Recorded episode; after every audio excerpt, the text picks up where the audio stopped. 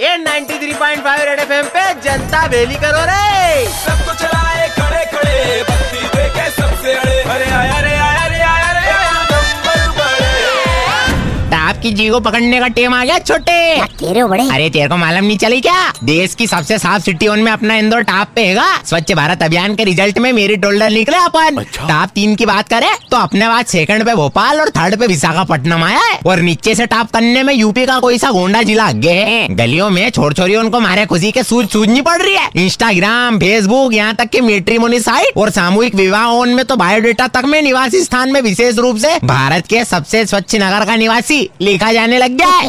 इधर पूरे पाटनीपुरे में सीके मावे के पेड़ बटवाते पड़ोस वाले परवीन भैया को बड़ी मुश्किल से पकड़ के जब मैंने पूछा कि आपका क्या कहना पड़ रहा है तो बोले कि आप जाके मौका मिला है क्लास में शर्मा जी का छोरा बनने का। सब तरफ अपनी मिसाइलें दी जाएंगी। क्लास रूपी इस देश का मॉनिटर तो अब अपना इंदौर ही रहेगा। ट्रम्प काका साहब का तो बधाई वास्ते फोन भी आया था पर पेड़ बांटने में इतना बिजी था कि उठा नहीं पाया। अरे मैं तो बोलूं छोटे कि ये तो सिर्फ शुरुआत है की असली इंदौरी पने ने आप पकड़ा जोर। 1 नंबर हो जा रहा है अपना इंदौर। हाँ नहीं तो 93.5 रेड एफएम पर